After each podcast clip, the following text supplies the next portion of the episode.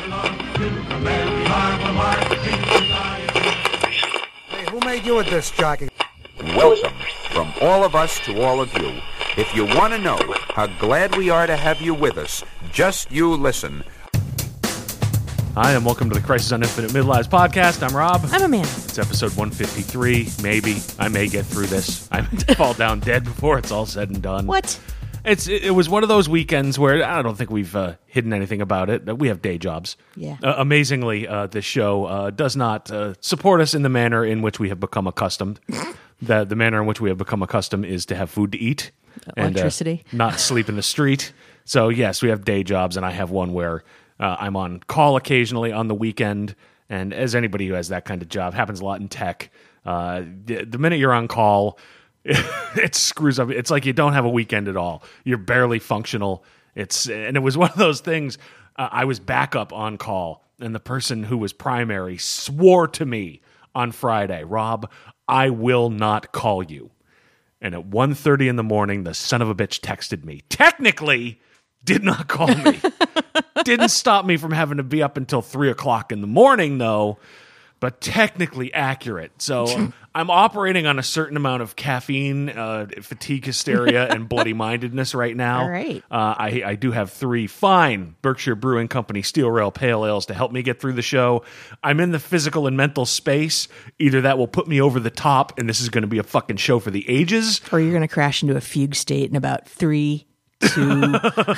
I will face plant directly into this microphone. You'll hear a, hear a squeal of static and then a muttered, Oh, I wish I was dead. and that'll be the end of the show. Amanda, you'll have to close it out and then call 911. I've already dialed nine and one if that helps. Uh, it certainly can't hurt. Okay. it's, it's not going to make it any. Yeah, I mean, I've been zonked out all day, half asleep on the couch. Amanda had to shake me awake. I, I just let the cat walk on your head. that does work. Uh, I wish it. I wish it didn't because there's nothing more terrifying than when the cat goes for your eyes.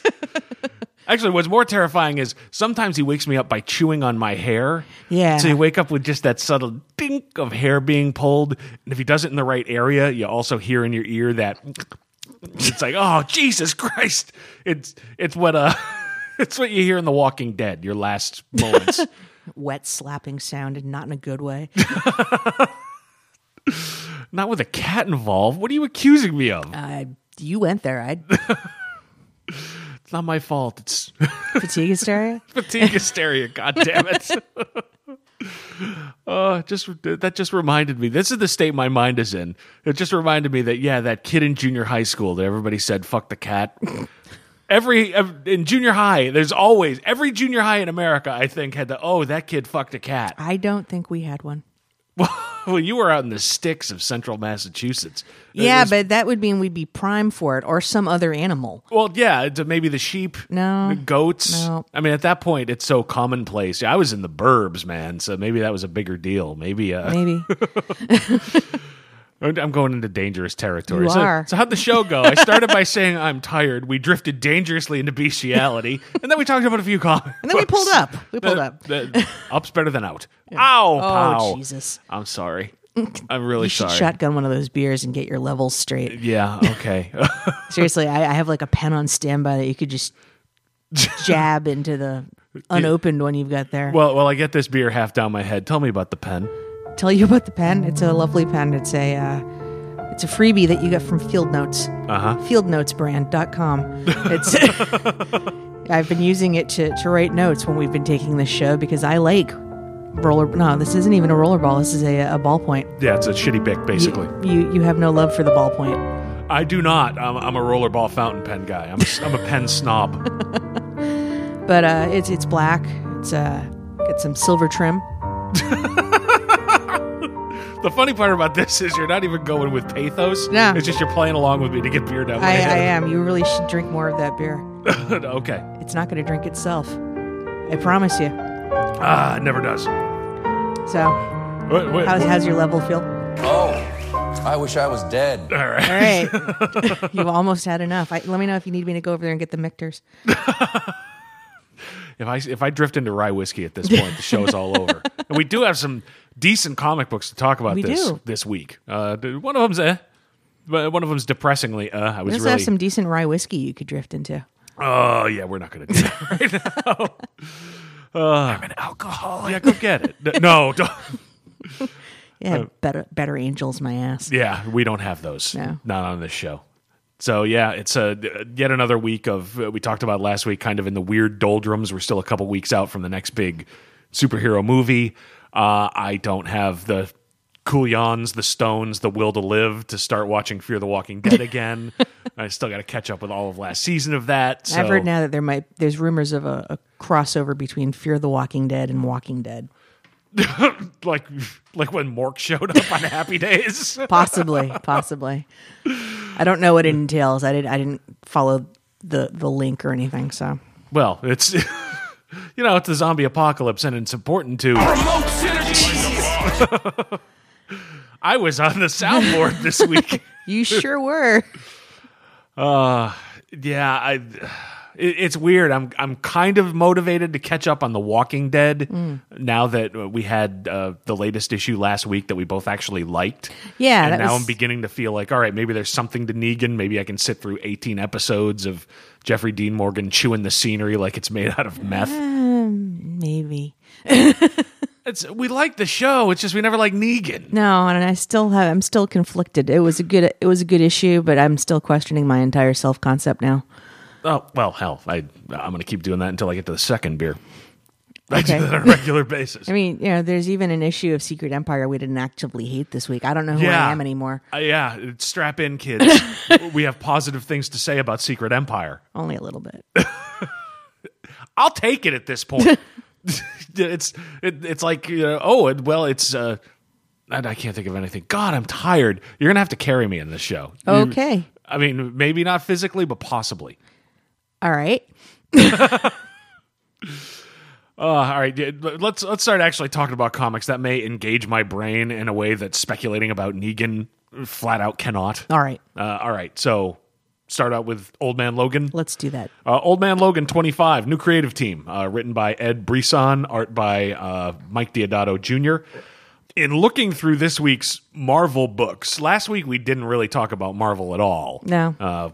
Because that's sort of the state where Marvel has been in the last few months. There's more depressing than isn't. Right. But yeah, this week there's Secret Empire, there's Deadpool tied into Secret Empire, there's Weapon X that is a prelude to yet another fucking event, uh, Mutants of Mass Destruction. But there are actually some good Marvel books this week that aren't tied into all this shit. Yeah, there's Defenders, which we're going to talk about. All New Wolverine was pretty good this week. Yeah, and Old Man Logan. And yeah, the one thing they have in common is they're not chapters in this giant goddamn event. They're just comic books, which you kind of forget. Oh, yeah. I started reading these when I was a kid, and the event was when mom would give you a dollar to buy more than one comic book. so, yeah, Aw, now you should play the Sad Hulk theme.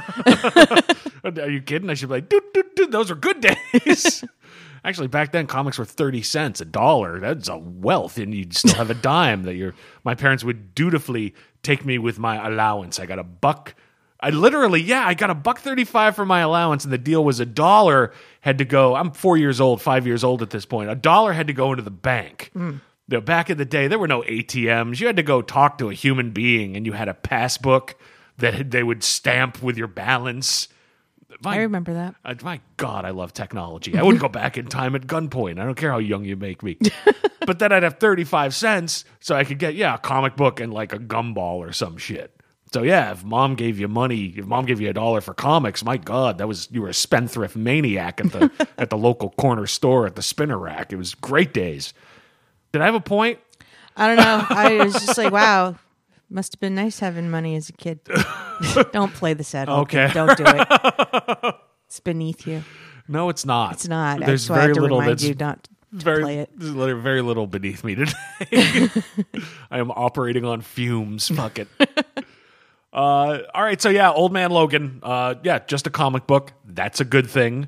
First one since Secret Wars, like I said, with a new creative team, and it's really the first one that I can think of that really fully leans into the more horrible and wretched parts of Mark Millar's Yes. Old Man Logan history as opposed to constantly trying to find a way to show how Logan is trying to fit into this version of the Marvel universe, Yes.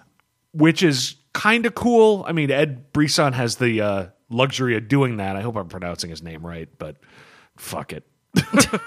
his check I'm hasn't sure cleared. somebody will write in. Yeah. Yeah, I mean uh, the the original currently dead Wolverine is going to be coming back uh, at least on a temporary basis in Generations or Vanishing Point or Legacy or whatever the fuck Axel Alonso is trying to gin up as a way to pretend that everything in Marvel since Jonathan Hickman took over Avengers never happened. Right. I mean that's that's kind of the funny thing. I was actually I spent some time thinking about this and the more I think about it, the more convinced I am that the minute Marvel really and truly lost its shit and started the road to where it is now with Captain America's a Nazi and nobody loves us was when Brian Michael Bendis left Avengers and Jonathan Hickman started on it Yeah. because that's the minute Hickman switches from Fantastic Four to Avengers, we get Age of Ultron and Young X Men fucking show up. Uh, New Avengers switches from like the really fun and innovative title that it really was that really saved the entire Avengers line before the movie came out. And yeah, Hickman takes it and turns it into a story about how like some founding Avengers and mainstay heroes of Marvel, dating back to Marvel's golden age, spend their time just destroying universes filled with millions and trillions of people in every incursion. I like to picture the storyboard in in Hickman's house. It's really it's it's like walls of a room. It's not it- it's it's gone past the whiteboard stage. And it's in tiny tiny letters of just like, you know, plot point after plot point with deep story background and deep story background. And there's webs and there's lines. It looks like something out of a fucking beautiful mind. But then Yeah. it all centers in the middle. It, it like like it's some sort of like literary web. In the middle of it says reed richards is a dick. Yes. Because the man can plot like a motherfucker. He does intricate plots like almost nobody else. But the, there's something about him and Reed Richards. Uh, maybe Like I think Reed Richards beat him up as a child. Yeah, he to the s- only one that Reed Richards could beat up. he went to school with a kid named Reed who'd thumb rub his glasses and knock his fucking books out of his hands. Wet Willie. yeah. So he's just got a mad on for Reed. Reed Richards is a cock. And fuck him.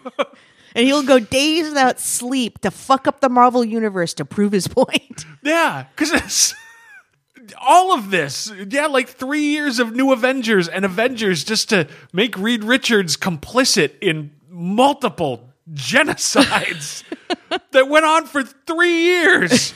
Three years where Reed Richards and Iron Man are committing genocide every 30 days. Make mine fucking Marvel. Just kill them all, Iron Man. But even Hickman didn't have the ball. He he had Captain America say, "Nope, I don't believe in this," and they like wiped his mind. He didn't have the balls to make Captain America a fucking genocidal Nazi. There's a, there's some lines, man. that's a modern thing. That's a modern interpretation. Think about everything that's happened since Hickman took over. Wolverine gets killed. Captain Marvel's a fascist.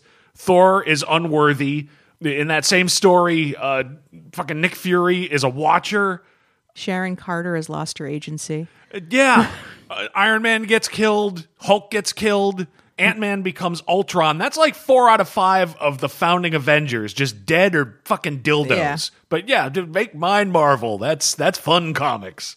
Maria Hill is a fugitive. Uh, Yeah, Doctor Doom is not a you know, the, one of the greatest villains in comic history. Now he's a good guy. Cyclops is dead. That's not a problem. but yeah, Emma Frost is nuts.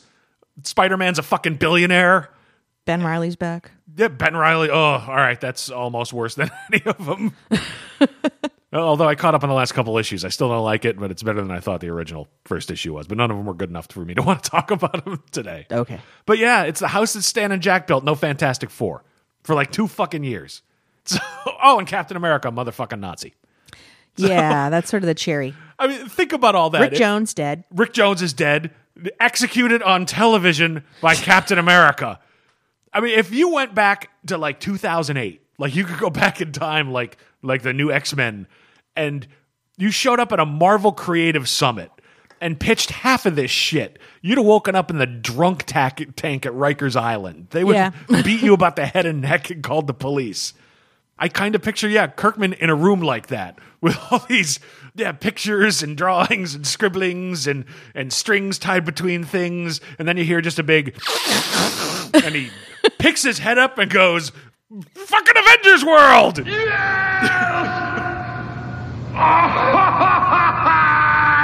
I like it. just crusted blow around his whole face. Jesus. I mean, so Hickman he sort of sets all this shit in motion, and then he does Secret Wars to destroy the universe. It's like he burns everything the fuck down, and then he quits Marvel. I, I can't. I can't see a picture of Jonathan Hickman without seeing like a fireball behind him, like he's walking away from an explosion in a Michael Bay movie. but I digress. I think. Did I have a point? Well, you were going to talk about how you enjoyed this issue of Old Man Logan. yeah, old old man Logan twenty five, written by Ed Bruce. Art by Mike I Dionne. did out of Junior. So yeah, all right, yeah, this is a comic book we were talking about. Yes. So this was this was um, a remnant. Uh, this character is a remnant of of that um, horrible world that Hickman helped kickstart in motion, kinda, yeah. drop kick in motion. And this particular issue examines one of the storylines, kind of from that universe. In in the original Old Man Logan, there was a family of Hulks, and it was it was like. Bruce Banner's progeny met the hills have eyes. Uh, yeah, I was I was thinking Texas Chainsaw Massacre. Yeah. and that's part of what worked about. like deliverance. yeah, look, I've been as vocal about not liking most Mark Millar comics as anybody, but I do have a soft spot for Old Man Logan, and that's part of the reason because it's yeah, really like the Chop Top or whatever family taken out of Texas Chainsaw Massacre, because you're in the middle of nowhere. They're inbred. Their motivations don't make any sense. You're in danger when they're around. They're fucking monstrous, and there's nobody who can fucking help you. Yeah. They just show up and they might fuck your livestock to death or just bounce your kid's head like a basketball or some shit. And it's legitimately weird motives because, yeah, they're just inbred monstrosities. Right.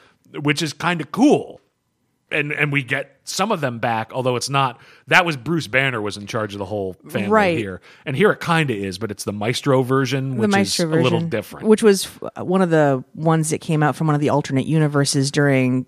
Um, no this this was a while ago this was uh, when peter david was writing the hulk he did a Oh. future story uh, future imperfect okay, but the maestro has shown up a few times it was one of his uh, he had one of the worlds in battle world in secret wars okay. As I say, I, I remember the character from Battle World. Yeah. So it's it's not the same Hulk from Old Man Logan. Yeah, e- even uh, the one with the sunglasses, the Hulk with the sunglasses in this kind of confirms it because on the big splash page of all the people hulking out, Yeah. uh, he says that Logan killed his paw. So it's not the same. So yeah, how the Maestro got involved in this, I'm not sure. And also uh, the fact that Banner gave birth to um, a Hulk-like child that looks like General Ross is just weird to me. I had not made that connection. With the sunglasses and the, and the flat top, Uh, I guess you're kind of right. just weird. Well, there's all kinds of inbreeding in this world, I guess. Yeah, Yeah, so sometimes hatred hides secret, weird, perverted love. I don't know. You know, for for an episode that that kicked off with the possibility of of um, a prepubescent child possibly fucking a cat, we we're just doubling down on weirdness. Uh, once again, I'm an alcoholic, and I'm I'm just barely family entertainment, kids. We're a show for the family from Texas Chainsaw Massacre. yeah. Family oriented if you are a particular kind of family. yes. So yeah, this brings back that kind of that family, but yeah, it does feel a little bit strange. Strange, kind of in a good way, because yeah, it does feel like a horror movie. It does. and also, uh, Logan makes this point of, you know, he's finally at a point rather than trying to figure out where he fits into this world, uh, to being able to relax because as tragic as the death of Bruce Banner was during Secret, whatever the hell it was, uh, Civil War II, yep. So many wars. so many fucking events. How am I supposed to keep them straight? I know. I'll start scribbling on the wall like Hickman. Um, that is something we speculate. We have not broken into Hickman's house, house at night and watched him sleep. Have have we? Uh, I got a lot of time I can't account for. I'm a The nasty piece of work. Ask anybody. so now that he's sort of let his guard down, the fact that he has encountered this family of Hulks who have escaped from his dimension and found their way here now has his his um, hackles back up. If I guess does Wolverine have hackles? I suppose he does. Uh, I don't know. Do Canadians have hackles? I don't know. If you're from think that's- Canada, if you could just email us at crisis at on infinite midlives at gmail.com. Yeah, is that part of the Canadian citizenship test? Hackles. of asking about hackles. I don't think it is. I think we would have noticed it on Strange Brew. There was no mention of hackles on Strange Brew. Literally everything I know about Canada, I learned from Bob and Doug McKenzie in Strange Brew. I don't. I don't recall any any references to hackles on any of Chuck Hughes' uh, food program. I am I think I he would am- have mentioned it. I am a small part French Canadian. and still, everything I know about Canada, I know from the McKenzie brothers. So anyway, uh, hackles. Hackle. This movie was shot in 3B. Three beers and it looks good, eh? We're gonna get this show over the finish line one way or the other. I swear to God. All right, hackles. Yes. Uh, yeah, that whole scene worked for me in the same way it worked as, as a horror movie, and it's kind of similar to Texas Chainsaw Massacre. Yeah, Logan. That they come at him in this little diner in the middle of nowhere. I'm surprised one of the younger Hulks didn't scream pancakes like in Cabin Fever, which is very influenced by Texas Chainsaw Massacre. well, one gets the impression that the maestro has has worked very hard to eradicate that level of instability from this group of inbreds. Oh, clearly considering they show up and Hulk out in the first four pages of this story. Well, I'm uh, not saying he hasn't was done well. completely successful. I'm just saying that it seems important to him based on later actions. It seems very important, and yet he was unable to stop it from happening. Well, I mean, the first time we meet him, he's in like not hulked out form, and he's correcting the grammar of one of his grandchildren. exactly, and he looks like he's about ready to break out into uh, trucking or perhaps Uncle John's band. Perhaps. Definitely doesn't look like Bruce Banner. That that was the weird thing. There were a couple of weird things about the Maestro and I assume Banner in this. Hmm. Number one, yeah, the his human form in no way looked like Bruce Banner.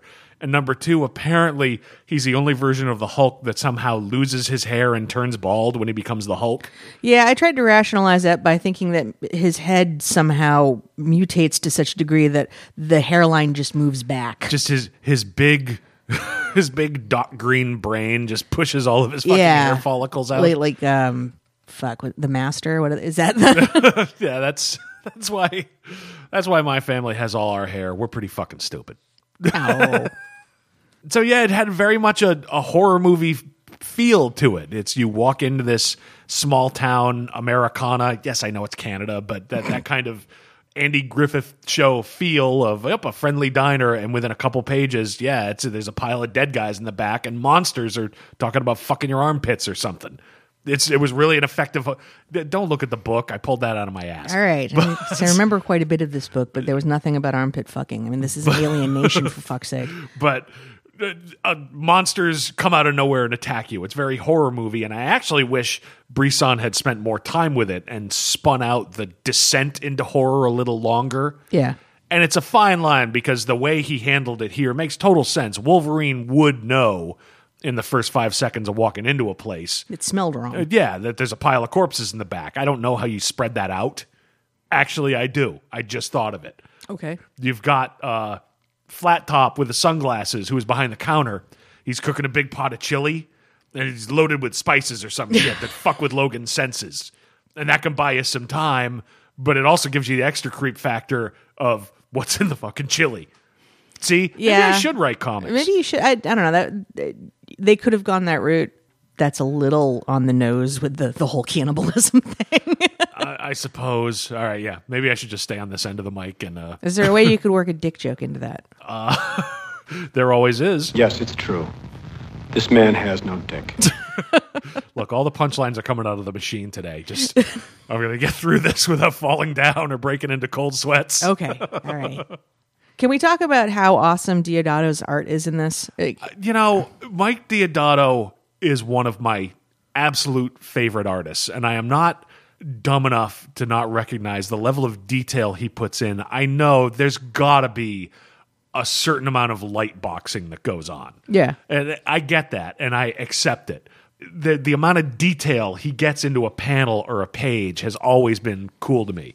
It's a he first really got my notice when he was working on Bendis's New Avengers, and had so, just some great books there. And he's one of the few artists that I really I do kind of follow around. And this Old Man Logan is on my pull, so I was psyched to see him on it. And I think he's a great match for this because the book really embraces.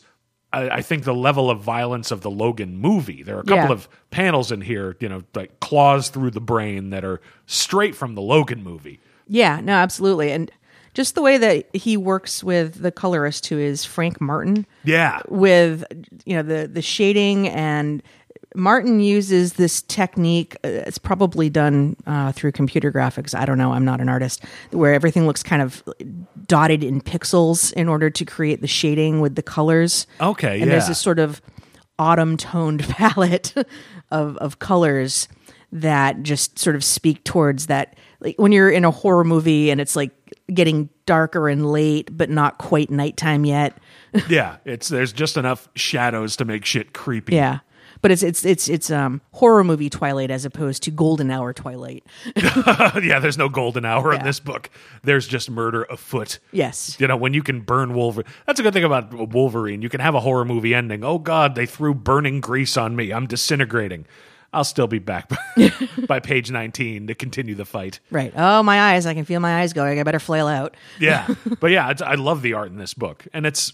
I, I wish I knew if he worked digitally. I wish I made more money to buy some of his original art. I wish he would go to San Diego Comic Con or something. And again, I'm not dumb enough to not recognize with the detail that's there. There's reference work. There's either light box. There's something going. I don't care. It looks great to me. Yeah. and it never never has descended into weird cross hatching that you get from a lot of artists that go and try to do that kind of fine detail. Right. So yeah, this book looks great. But all of the yeah, now that I'm looking at this, all of these progeny that Logan takes on all have some passing resemblance to characters that have been in Hulk's past. So the guy with the glasses or sunglasses looks like Ross. The the girl, and this is probably might just be projecting, looks like Betty. The the young simpering one kind of looks like Rick Jones. Like I didn't make that connection, but it kind of maps. I can see that. so it was just sort of an interesting, and maybe maybe I'm just reading stuff into it that isn't there, but that's what it seemed to me. Okay, so there's one way or the other. There's potentially a lot going on here. Just besides, it's a cool story that's not connected to anything, Right. Which goes a long fucking way with me with Marvel these days. I have liked bringing Old Man Logan into the Marvel universe. When they killed Wolverine uh, a couple three years ago, at this point, it really felt like a publicity stunt, and it's like, oh, they're going to bring him back eventually, and it seems like in some way they're going to uh, bring him back in generations. And apparently, the latest thing is whatever this vanishing point thing is. It's going to allow heroes to interact out of continuity with older versions. So I don't know if the long term goal is to really bring back characters like the the Logan that Charles Soule killed in Death of Wolverine and Captain Marvel, uh, which I sincerely hope they don't do because I've said before the Be a weird time to do it now that you've already done Logan the movie. Yeah.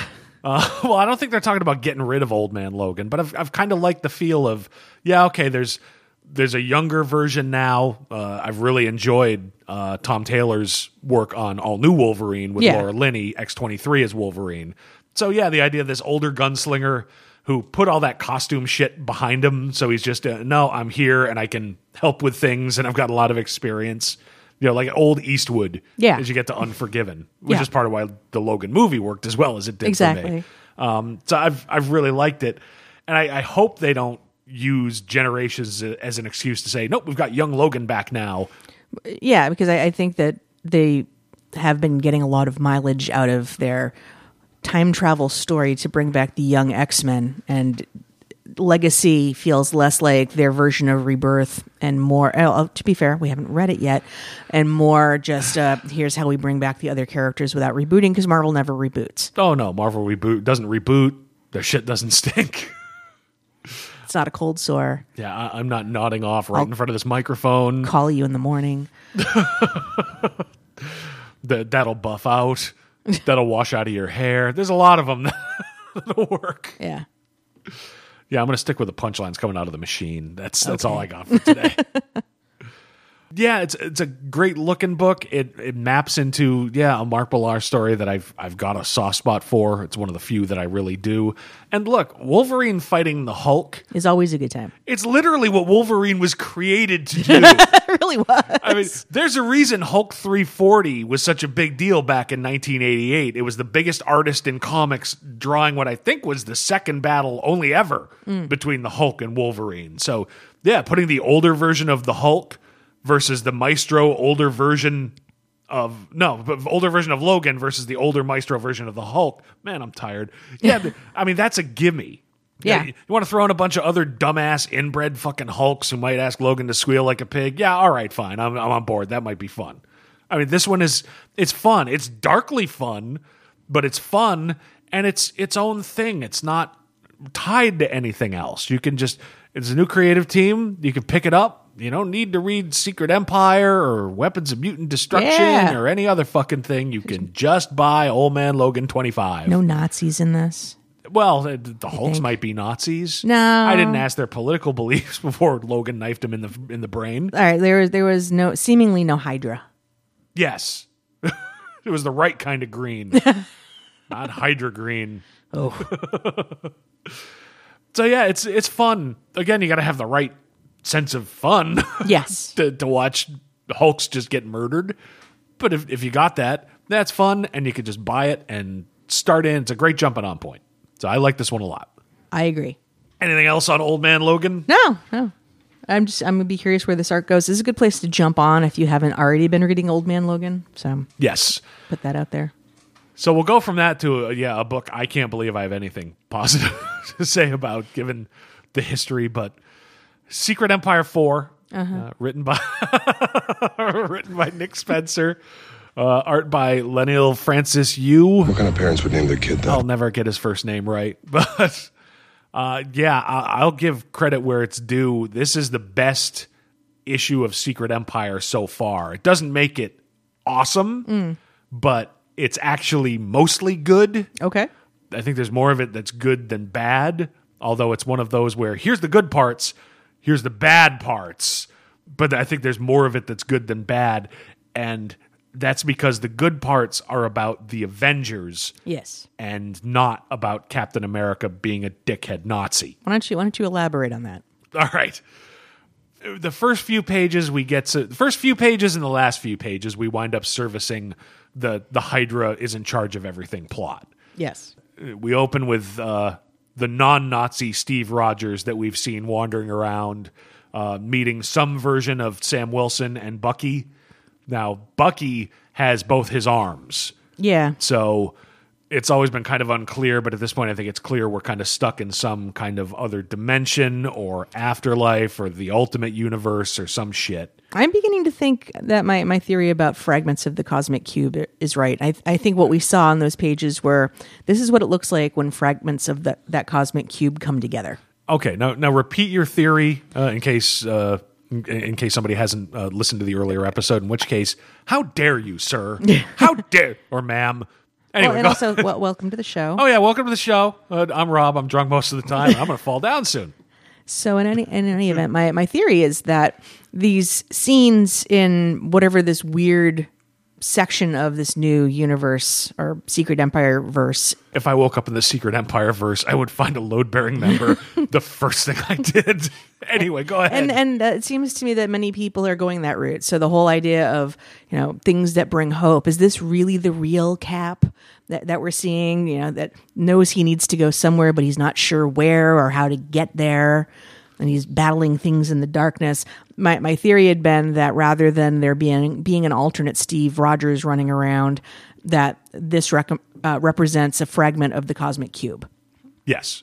And so in this particular section, we also yeah he meets up with a a Sam Wilson and, and a Bucky who ha- is not missing arms. I think those those are more fragments of the cosmic cube coming together. and that kind of works because part of the main plot of this book, the the part that was better than not, are fragment people getting a hold of fragments and bringing them together. So yeah, there's more and more of that. Uh, I think there's. I, I still have a certain soft spot for, uh, and at this point I forget. I think it was from the Outhousers or something, or no, it was from uh, uh shit Nerdist. Okay. Uh, the the theory that this is the ultimate Cap, and somehow this is the real Captain America someplace. But no, the more I think about it, I think you're you're definitely signing me onto it. It's an interesting theory that kind of maps to what's actually happening. So Yeah, because I, I think ultimately the payoff is, you know, in in the eleventh hour, um, the heroes are going to think that they have enough of the fragments, but somehow Nazi Steve is going to get a hold of the of the completed cube, and the cube is going to actually like once he tries to activate it, is going to reset everything. Like it's not going to go the way that he wants. Well, and the more I think about it, when Kobik sort of fell apart, it was at the end of Thunderbirds. Uh, in Mm-hmm. Thunderbolts. Thunderbolts, rather. Uh, yeah, Thunderbirds was that uh, puppet show from England. it was. Yeah. That uh, had production values that made Davy and Goliath look like fucking Michael Bay movie. But anyway, um, Thunderbolts, where yeah, part of her last act was realizing that Bucky was not, didn't think she had done right, Right. by bringing Hydra to the forefront and making Cap think that he was a Nazi. yeah. It's easy to forget we are talking about a cosmic cube with a will. Yes. And the the last moment we saw that will was kind of an understanding of uh, oh no, my best friend Bucky thinks I've done wrong. And maybe as the pieces come together, she's imposing her own will and saying, I'm going to bring back. It, it it could be both. It could be, yep, this is Ultimate Captain America, and real Captain America was killed in Secret Wars Right. oh Jesus, I forget which uh, Battle World piece he was in with uh, where he was searching for Bucky, and uh, Secret Wars is like a weird, horrible fever dream that I survived. Yeah. at this point, yeah, the more it, it could be both. Yeah, I think it could map to that. I I like your theory more and more. I have good ideas. You do. Vastly better than mine today. but one way or the other, this is not, you know, oh, Steve Rogers is walking around the Marvel universe actually trying to get someplace. This is some other Yes. at this point.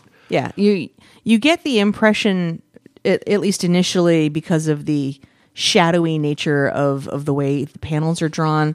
You want to say that it's like the dark world, or what they call it, the underground, where no, it's not the underground. There's there's that section of of New York that's now under like a shadow dome.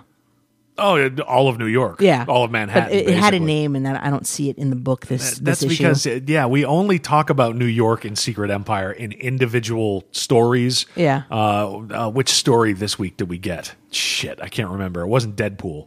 Uh, did you read this week's Deadpool? I have not yet. Finally, it, it makes some. Somebody is acting the way you would expect them to act in Secret Empire. Oh my God. Which almost nobody who is working with Hydra is, including the Punisher. We get the Punisher in this. Yes. Uh, he's reporting into Nazi Cap.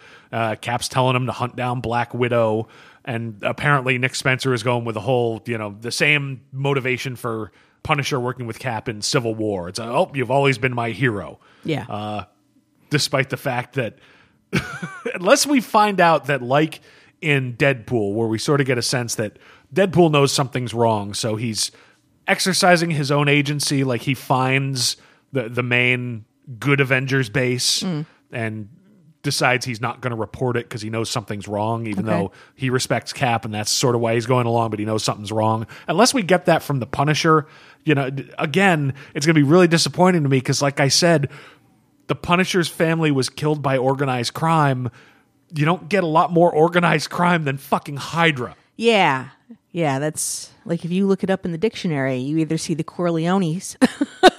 Yeah, and he can, and he can respect Captain America all day long. But if Captain America showed up in a thousand dollar fucking Italian suit, going, "Oh hi, I'm Mafia now," I don't think Frank would say, "Yes, sir. Where can I get my suits?" no. No. So yeah, we get that. That's still disappointing. The shit with the Punisher. We, we get Black Widow torturing and killing some Hydra dick, just some generic drone, uh, while the champions resist sinking to that level. Now that there were a couple of bright spots and of all the Hydra shit in here, and there's not a ton of it, which again made it a better book for me. Yes. I like that sequence the best because number one, it shows the champion still resisting going the whole lethal Yeah. route that Black Widow does. You you want some heroes to still say, no, you know what, we're superheroes and we should act in a certain way. Yeah, and it also begs the question of if she's trying to go like full red room on them, that it you would think that she would have broken down their resistance somewhat more at this point. Uh, Yeah, but it took years with her. You know, they didn't just bring her to the red room. It's not a magical place like Tahiti. Yeah, but well, there was also implied with the Red Room um, other horrors if you didn't buy in, and I don't think she's been willing to go that route, or at least Spencer hasn't been willing to show that. To play devil's advocate, uh, one of the people she would have to go that route on is the totally awesome Hulk. I'm not saying it would go well. I'm just saying that traditionally, part of the conditioning involved a certain amount of abuse, which was to help break you down. It wasn't just do these awful things. Which is true when you're dealing with a, a scared human girl. Uh, it's a little tougher when uh, I, can't imagine Viv Vision is really going to be intimidated. well, uh, she implied something about being able to take out a, a droid, so I don't, I don't know. Maybe. But it's it's not only that part where the champions are still trying to act like superheroes, but it's the fact that the Hydra drone is so clearly evil to his core. Yeah. It's he he acts in a way it reminds me remember Saving Private Ryan, they capture the German Yeah. and who's a, oh my family and they they try to humanize him so they let him go and as soon as he comes back he kills what's his face? Yeah. Upham. It, it's it's a lot like that. It's like uh, no, I get the sense that Spencer understands at least at this point that okay, I can in no way humanize Hydra and make any of this seem like a good idea. Yeah, this guy, yeah, oh yeah, he cried crocodile tears, and the minute he thought he'd get the drop on somebody, he's hail Hydra with a knife. That's why it's some some drone that worked in the cafeteria and catering services, and not Bob, agent of Hydra. Nobody hurt Bob, agent of Hydra. exactly, because he's already been humanized. so- exactly. Uh, so I, I like that. It's it gave me the sense that Spencer understands. Okay, that yes, I need to make sure everybody understands. I'm not approving of Hydra. Hydra is the best. Captain America is in the wrong here. Yes. whether no matter what is causing him to do this or whatever. So it, it gave me a little hope on that front. It's like yes, this is what anybody in a Hydra uniform and an old Stan Lee, Jim Steranko Shield story would do. Yes. Doesn't matter what they say. It's a no, not the face, my diabetes. The minute he can try to stab you, he will. And so you, you've got to take him out. Yes. So I, I like that. That was the, really the only part of the Hydra shit in this book that I did like. Um, but the good news is after that, we get to the Avengers versus Hank Pym and Ultron. It's not even And- yeah. It's not even versus Hank Pym and Ultron. Kind of. Hydra and the Avengers are both looking for a fragment of the cosmic cube that Hank Pym slash Ultron has, and it's made very clear that, or at least on to those on the outside, um, they see him as Ultron wearing Hank Pym's face. From Ultron's point of view, it, it seems to be a much more mixed. i he does recognize that humanity sucks and he would like to kill them all, but he does think of himself as Hank Pym. Yeah, how they mix together. It's a we have uh, Rick Rick Remender's uh, graphic novel Rage of Ultron, uh, which came out before Secret Wars, and that's where the merger between Hank Pym and Ultron. Ultron occurred. Uh, I haven't read it for a while, so who's really in control? I- I think there, it's- there are places here where it seems like it's Ultron, and others where it seems like it's Hank Pym Yeah. trying desperately to maintain control over this thing. I'm not sure it really matters overall. No, because what he's trying to, what he tries to make a point about in this story is that regardless of what good things he's done, he's always being remembered for this one particular bad savage act, and that was the act of of hitting his wife Jan. Yes, and I really, uh, I really like that in this Yeah. this book. Everything I liked about this was in the interaction between the Avengers, because by the time they're all at Ultron slash Hank Pym's table in this simulacrum, did I say that right? Man, I'm tired. Sure. Simulation. Yes. I know how to pronounce that. Uh, simulation of Avengers Mansion that he has built in this sovereign territory that Pym slash Ultron has built somewhere in Alaska, uh, just cranking out Ultrons like he's like he's making dupes of episodes of Breaking Bad to sell in the street in New York. They're they're running around, running the compound like like Ultron Oompa Loompas.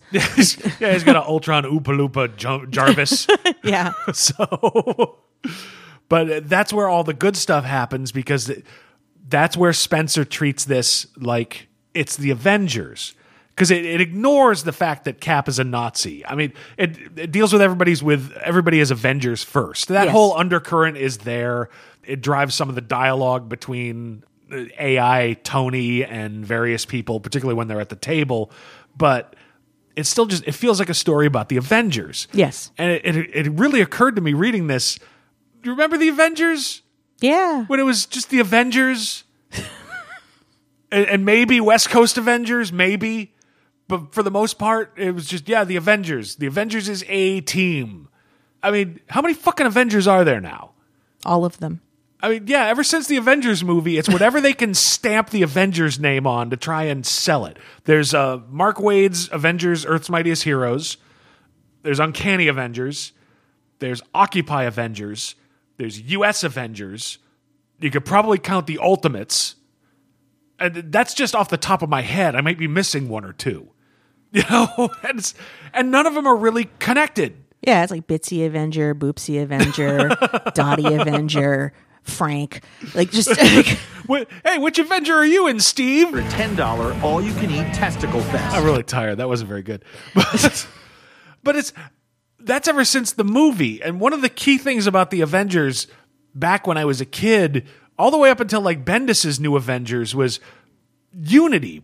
It was once an Avenger, always an Avenger. If the call went out when Captain America yelled Avengers Assemble, if you were ever an Avenger, you were there. It was family. Being an Avenger was a big deal. Yeah. It was like the mafia. Once you're out, you know, they, you're never really out.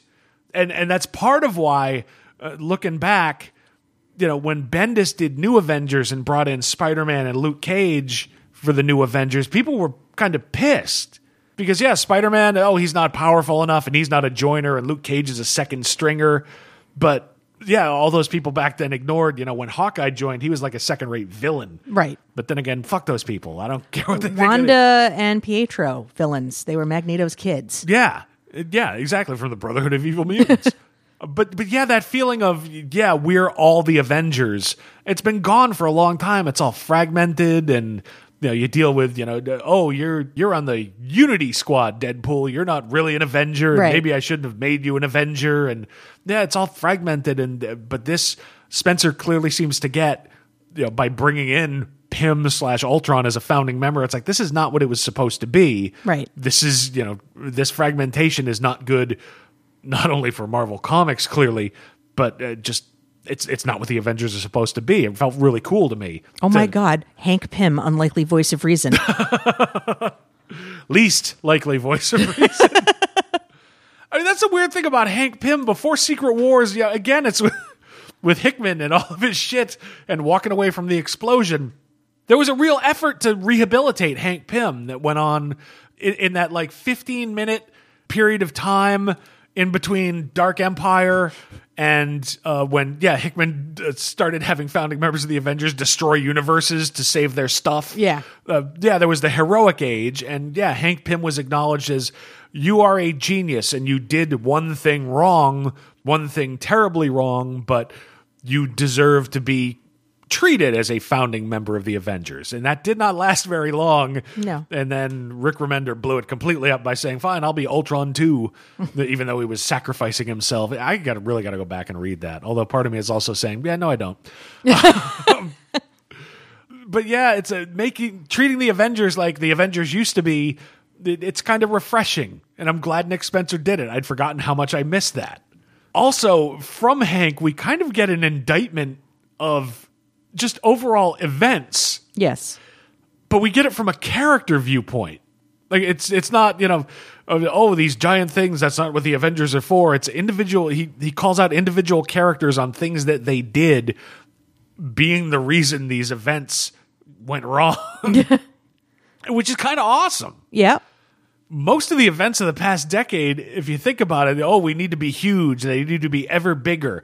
And but in order to make that happen, some character or another has to be swinging for the fences to do this big giant thing, and you know, trying to change the world. And he calls out Stark's Superhuman Registration Act in Civil War. Yep. And Scarlet Scarlet Witch trying to fix her own life in Avengers Disassembled and House of M.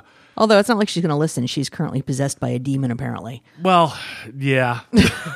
I don't know what the background of that is. Didn't you say it's a because we Well, no, it, she it happened off screen when in one of the the prequel books to this. Um, it's implied uh, that that Kraken did something. Yeah, I think it was in the free comic book day. Yeah. And apparently, whatever that was, was to somehow possess her with this demon named Chthon or something like that, um, which Pietro discovers because, again, trying to pound home the theme of family, Nick Spencer says, has, has Pietro say, Look, I really don't care what happens. I just want my sister back. yeah, which which is he's got a handle on Quicksilver. Yeah. Quicksilver's as selfish as the day is long. Yeah. It's him and his sister, and at least you know he understands. Yeah, what they. Uh, Who the hell? Jeph Loeb and Ultimates uh, Yeah. three. Yeah, we're not going to go that far with their fucking. yeah. There, there were there were good reasons to scuttle the Ultimate Universe after a certain point. Yeah. but yeah, with those things, it's almost like Spencer. He's he's almost arguing for we should not have these big events because it doesn't ever end well for any of the characters or anything else. But I have to wonder, and I don't know if they're going to bother to go there with this. It, they make a point of like, yeah, Wanda, when when she lost her mind the last time, you know, House of M, and You're No really gonna have to be more specific. Uh, the for Avengers Avengers Disassembled that Yeah. led to House of M. Yep. Okay, so Captain America has thrown in with somebody who has possessed her and taken away her agency.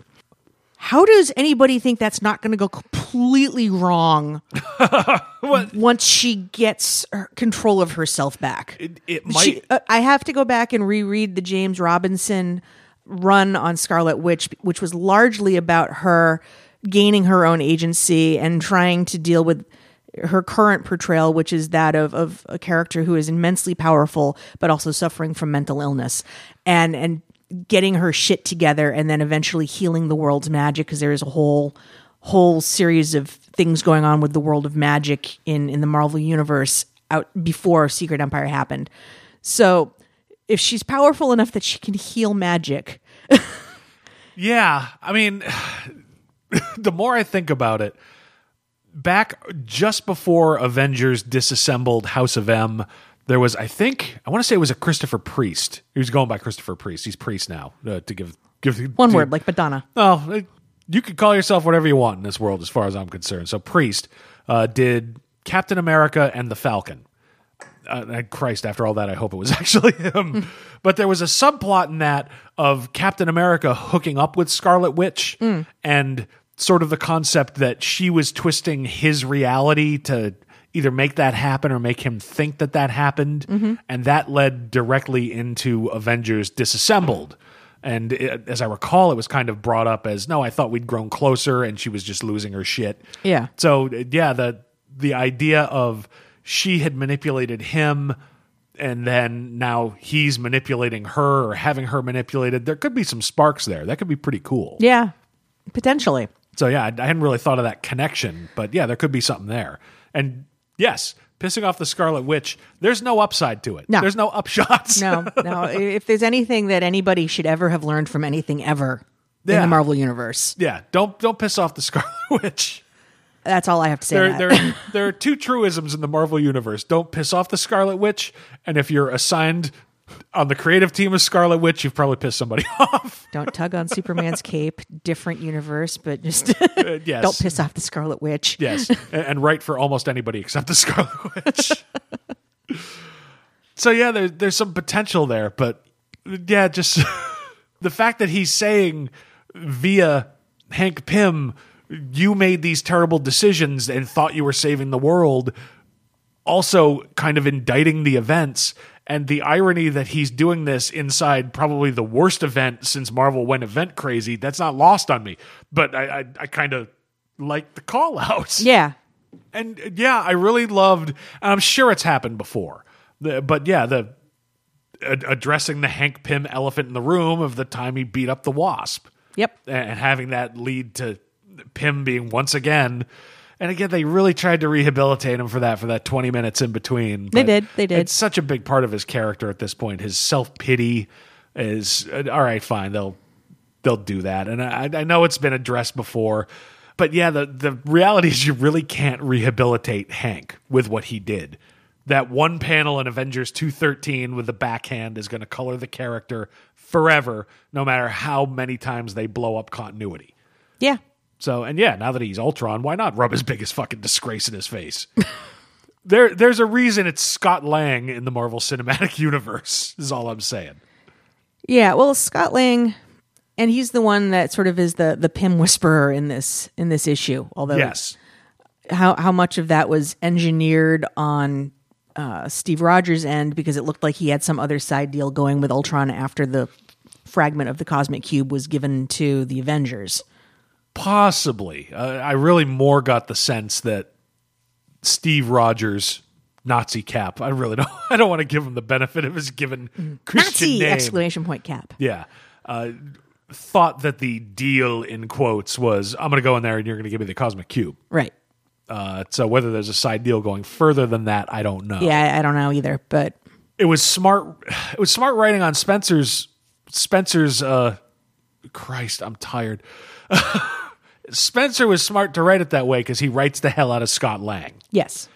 so making hank pym be the antagonist at least in this short period of time gives him a chance to have scott lang front and center and give that great speech of dude i fucked up bad once too but it doesn't have to define me it doesn't have to define you. And yeah he really just completely dissolves the attack with this great speech. And having scott there lets spencer write some jokes and spencer's a funny motherfucker when he wants to be Well, that's yeah. I, I think part of where this works is is Spencer's in his element. He does a nice job with characters who are from the the seedy underbelly of things, and being able to uh, write those characters with a, a fair amount of humor, but also keeping in mind that they are villains and that they are doing bad things. totally That's that's where he tends to shine. Um, he gives good scumbag You hear that, Nick Spencer? You give good scumbag. Ten out of ten. But it's that's why he's a weird choice to write an event because yeah, Would bag again. I don't. no, no. Some of the funniest parts were with Scott Lang there. It's it's not just that, just the overall. There were a few bites of humor in here, and I really think the series probably needs more of it because it's such a stone bummer in a lot of ways. Uh, I don't want to give. I don't. I want to. I don't want to pretend Secret Empire Four. It's like, oh, this is a great event now. It really has not changed my I, my opinion about the event, but I, I like this particular book. And yeah, we've got moments of yeah, just ending the battle with Hank just backing down, going, "Who wants dessert?" Yeah. Hey, that's kind of light. And yeah, when Tony is laying into Hank and Scott just sort of tells, uh, Christ, I forget Hercules or something. It's like, no, this is how family dinners are. It's, this is not having anything to do with Tony. My favorite one was when uh, when Hank uh, brings up Scarlet Witch and Avengers disassembled and Mm-hmm. how much he fucked up the world, and Scott says, "Yeah, it's true. Got me blowed up." It's true. there's a lot really good about the middle of the book where everybody goes in and meets Hank. It felt like an Avengers book. It didn't feel I didn't feel like I had this cloud of Nazism hanging over everything, which was refreshing. I can't believe I have to say that about the Marvel Universe. The cloud of Nazism wasn't over the Marvel Universe for six or seven pages, and I liked that. I shouldn't have to say that out loud. No, I mean, but you know, then we come right back to it, and I, I don't like seeing Namor have to kneel, kneel to anybody. Uh, d- yeah, it's by the end. Yeah, we're back to Cap being a Nazi dick in a Nazi uniform, putting the arm on Namor. Namor's another dick, but at least he's not a Nazi dick. Yes, So, so yeah, I don't want to see him have to do that. and then it's implied at the very end by Steve Rogers that somebody on the inside of of the Rebel Avenger team is a mole of some sort. Yeah. Uh, who do you think? Probably Scott. See, I don't think so. I think it's. I hope it's not. I think it's Mockingbird. Yeah, it's uh, we've got Hawkeye is beginning to hook up with Black Widow. yes, So there's potentially a human relationship motivation for her to yeah, plus she was an agent of shield. I mean the other the other potential ringer is Sam Wilson. Oh god, I can't see that. That would I cannot imagine an African American character in an American comic book be like, yeah, he's a Nazi.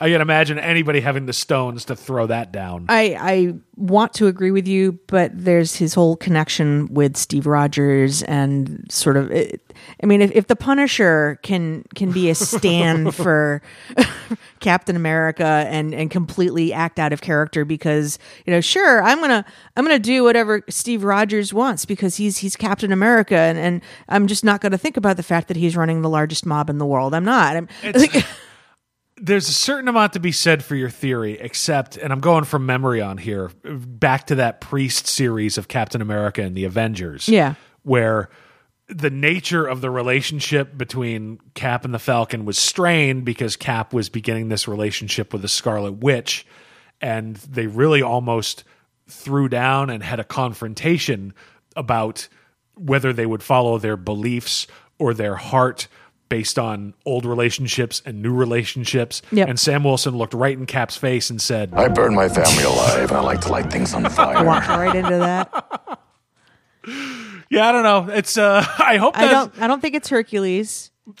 Oh God, no, no, I, it can't. be I don't Hercules. think it's Pietro because he he has no reason unless unless there's some some understood thing of we'll release your sister from the possession of the demon if you do what we want. Pietro occurred to me. Uh, the the confrontation between him and his possessed sister, on one hand, kind of convinced me no, that's not the case because it re- really kind of seemed like he was sort of caught by surprise as to her condition. Yeah. Yeah, that was uh, as I'm just trying to like go through like who could it be that's on the plane. So yeah, it's either Mockingbird or Scott Lang. So so yeah, who's in that panel? It's Hercules, Scott Lang, Mockingbird, Sam Wilson, and AI Tony. AI Tony. Well, Tony's programmed, and he's programmed to be somewhat. uh He's Erratic. programmed to be. I'm an alcoholic. So Yes. I guess that's a possibility. It is a possibility, but I that seems the least likely.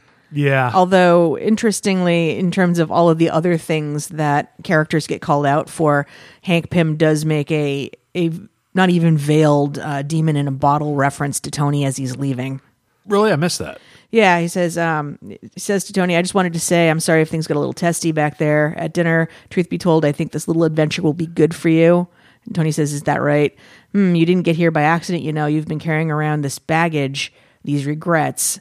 We are the sum of our choices, I suppose. But a conflict like this one, so comprehensive, it can have a cleansing effect, help you face your demons." Okay.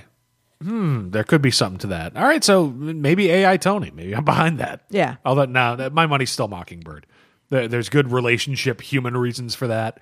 Spencer has shown in this issue, despite the tone deafness of "Oh yeah, Captain America's a Nazi," and that yeah, uh, Hydra manages to completely defeat the United States military because reasons Because reasons. that that he's got an ear for the characters. yes. So yeah, my money's Mockingbird. That's that's my prediction. Okay. Remind me of that because I'm a beer and a half in, and I can barely hold my head straight up. So I may forget even Okay. even by the end of this episode who I picked. Uh, Who did I pick? Captain Marvel, the original one. Is he back from the dead yet? You, you picked Bob from Hydra, hun. that guy's a pimp. he is. You can check his stats. Uh so yeah, I mean, there's really a lot that is, and I can't believe I'm saying it considering the visceral reaction I've had to most of the Secret Wars books, Secret Wars, Secret Empire books.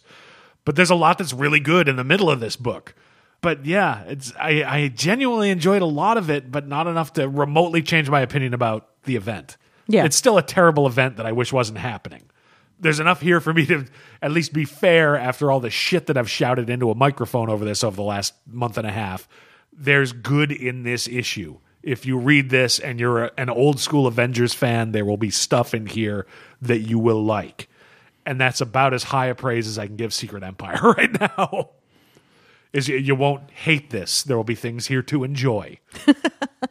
Nick Spencer, giving good scumbag since 2017. Secret Empire, everybody. The appropriate level of applause. Speaking of events, Ah, yes. Yeah, Do you have feelings, hun? Did this book give you the feels? it's it really uh, did not. Uh, most of the feelings it gave me were what? What the fuck? Uh, Ladies and gentlemen, we are about to talk about a DC book Yes, it's a DC book that doesn't even have Blue Wang. no, in fact, we are speaking of Dark Days, The Forge, which Yes. is written by Scott Snyder and James Tin- Tynion IV, uh, with art from various individuals. Yes, Jim Lee, Andy Kubert, and John Romita Jr. And this is the whole metal thing that they're leading into. Yeah. it's good to have another Scott Snyder Batman story, particularly with the news this week that they're bringing All Star Batman to a close. Yes. I just wish I had any fucking idea what the hell was going on in this book. Oh, this book? This book has this book has more mysteries per square inch than than the split dissected brain of I'm trying to think of a mystery writer. I'm so very tired. Agatha Christie? Thank you. All I can think of is Ellery Queen. I'm like, no, that's a character, you dope. Have more beer, shithead.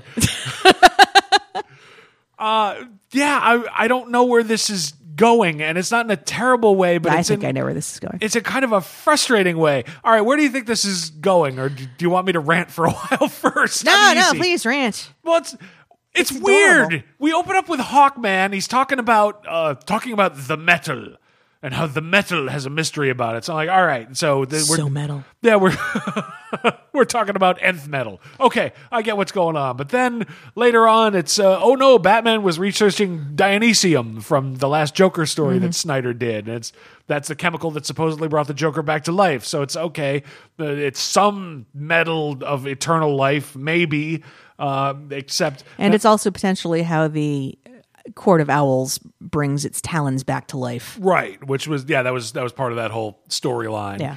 But yeah, we get that, but then even with these Batman is somehow drilling in the earth for something and nth metal is supposed to be Thanagarian, so I'm not entirely sure what he's drilling for and then we get he's got in a secret room in Superman's house. Batman has a secret closet in Superman's house. That Superman has promised never ever to look in. Yeah, I mean, think about that. You're Superman. Think about that. You're anybody. You're anybody, and your weird goth friend comes over and says, "Listen, I want you to hold something in one of your closets, and don't fucking look in that closet." Trebuchet. Rob would like to have a secret room in your basement. How do you feel about this? Uh, yes. So it's it just Don't look in it. Don't, for the love of God, keep your eyes shut. So yeah, I mean that was just that was weird. So okay, but then yeah, the thing he's got in there that my first thought was, Jesus, this is a thing that looks like it came from Apokolips, so maybe Darkseid's involved. Except it took me a while to place that thing, so I went to our comics reference library. We have a comics reference library. We basically do. I've got six bookshelves. You do. of just trade paperbacks. I, look, what it comes down to is I've got so goddamn many trade paperbacks. I consider it a reference library, so I don't feel so bad about having spent literally thousands and thousands of dollars on comic books. So that's that's how I justify it, but that doesn't matter. I'm digressing again because I'm very tired. The thing is, the thing that Batman has in Superman's basement, you know, where most people have a man cave Mm. and you know maybe a nice home theater system and a kegerator. Yeah. Yeah, Batman doesn't have a kegerator. He's got one of the vibrational fork tower things from Crisis on Infinite Earths that the monitor used to try to hold the multiverse and the universe together. So Batman's got one of those. As one does. Better than a kegerator? Unlikely, but he's got one. And now he's taken all this data that he's pulled together and he's trying to figure, you know, he's running it through this thing to try to figure out uh, what it means, Yes. which means Batman is four steps closer to understanding what any of this means than I am. But it, yeah, so he's got all of this secret stuff that's off the books. He's got the secret room in the Fortress of uh, of Solitude, Yeah. where he's keeping the monitors junk. He's It looks like a big wang. it does A it does. Finned wang. I'm not going to speculate on it. Uh, yes, let's move on. He he has a bat cave inside his bat cave that Hal Jordan goes looking for at the at the urging of of of one of the um Guardians. Thank you, Guardians. And the yet unnamed Duke Thomas is unable to prevent, um, unnamed insofar as he doesn't have a, a code word as a superhero Right. yet. Screaming yellow mi- Mimi, I don't think is particularly fear inspiring. No, I've just thought of, I've just thought of three names that would get me beaten up in the street. We're gonna leave those alone. in any event, um, in there we discover that he's got the Joker locked up, or somehow the Joker got in there. Yeah, that's. I don't know if Batman has just been holding the Joker in this stone tomb feeding him when he has scraps or something. or yeah, if the Joker broke back in because supposedly uh, in the, the last uh, was it Endgame. Yeah. uh, yeah, he he knew who Bruce Wayne was. Right. So yeah, I don't know if Joker's in there looking for something, or yeah, if Batman's got Just decided to fucking disappear him. Uh, yeah, so I don't have the courage to break your neck or something, but yeah, I'll throw you in this hole. just go in the hole. Get in your hole. Are you too good for your hole? Furthermore, before any of that, even, and you had to point out what it was because I didn't realize what I was looking at because it was incongruous to me. He's also disappeared and put in its own hole, Plastic Man. Yeah, Batman's running a Flash style Star Labs prison underneath his house. yes.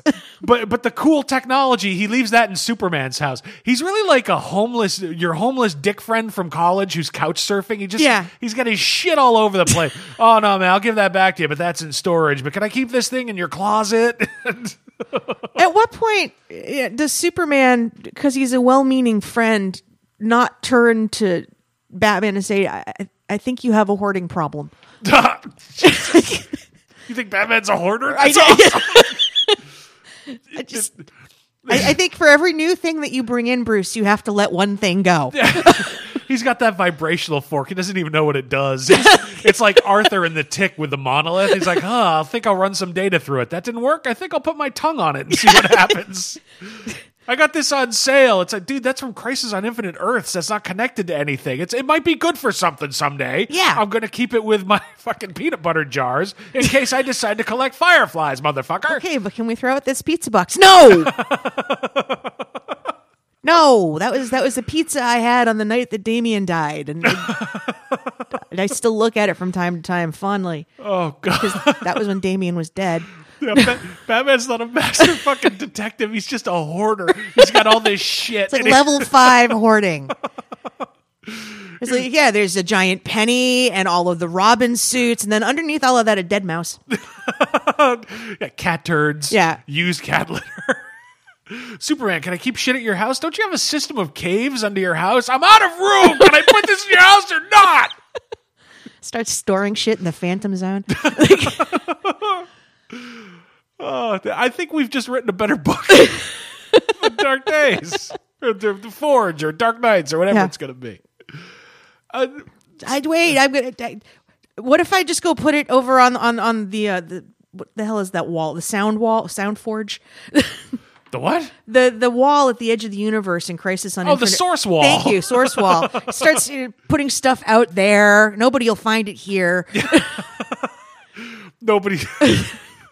Nobody's gonna get to my my box of used rubbers out here. Yeah. I can't allow my precious bodily fluids to go in the trash.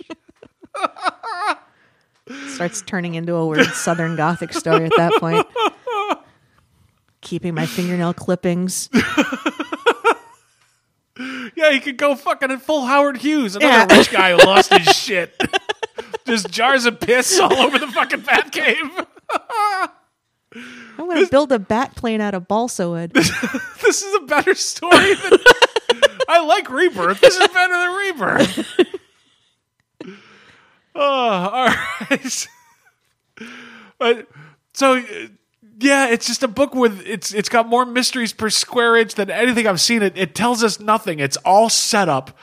And the only thing that kept me sane was they're starting to do press releases about Dark Knight. So I know a certain amount of things that are coming. Clearly, Batman is using this vibrational fork to there's going to be a dark multiverse. We just know that from reading comic book websites Yes. and and we're we're going to be getting a bunch of one shots with versions of Batman from the dark multiverse that are mixed with other DC heroes. Yes, and uh, part of what Batman had been doing with whatever research he's doing into just get all the blow in, just all of it.